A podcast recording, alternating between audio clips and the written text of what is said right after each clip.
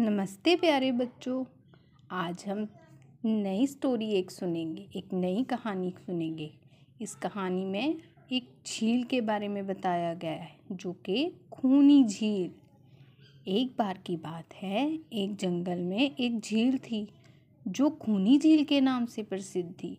शाम के बाद कोई भी उस झील में पानी पीने के लिए जाता तो वापस नहीं आता था। एक दिन चीनू हिरण उस जंगल में रहने आया। उसकी मुलाकात जंगल में जग्गू बंदर से हुई। जग्गू बंदर ने चीनू हिरण को जंगल के बारे में सब बताया, लेकिन उस झील के बारे में बताना भूल गया। जग्गू बंदर ने दूसरे दिन चीनू हिरण को जंगल के सभी जानवरों से मिलाया। जंगल में चीनू हिरण का सबसे अच्छा दोस्त चीकू खरगोश बन गया।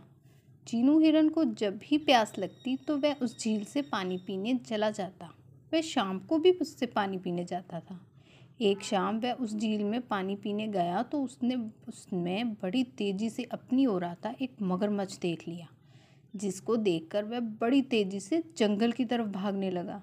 रास्ते में उसको जग्गू बंदर मिल गया। जग्गू ने चीनू हिरन से इतनी तेज़ भागने का कारण पूछा। चीनू हिरन ने उससे सारी बात बताई। जग्गू बंदर ने कहा कि मैं तुमको बताना भूल गया था कि ये एक खूनी झील है, जिसमें जो भी शाम को जाता है तो वापस नहीं आता। लेकिन उस झील में मगरमच्छ कहाँ से आ गया? उसे तो हमने कभी नहीं देखा। इसका मतलब वह मगरमच्छ ही सभी जानवरों को खाता है। जो भी शाम के बाद उस झील में पानी पीने जाता है तो वह मगरमच्छ उसको खा जाता है। अगले दिन जग्गू बंदर जंगल के सभी जानवरों को लेकर उस झील में गया। मगरमच्छ सभी जानवरों को आता देखकर छुप गया, लेकिन मगरमच्छ की पीठ उसके पानी के ऊपर ही दिखाई दे रही थी। सभी जानवरों ने कहा कि यह पानी के बाहर जो चीज़ दिखाई दे रही है, वह मगरमच्छ है। यह सुनकर मगरमच्छ कुछ नहीं बोला। चीकू खरगोश ने दिमाग लगाया और वह बोला, नहीं, ये तो एक पत्थर है। लेकिन हम तभी मानेंगे जब यह खुद बताएगा। यह सुनकर मगरमच्छ बोला कि मैं एक पत्थर हूँ।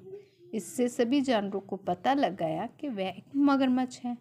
चीकू खरगोश ने मगरमच्छ को कहा कि तुम इतना भी नहीं जानते कि पत्थर बोला नहीं करते। इसके बाद सभी जानवरों ने मिलकर उस मगरमच्छ को झील से भगा दिया और खुशी खुशी रहने लगे। हमें इस कहानी से क्या शिक्षा मिलती है?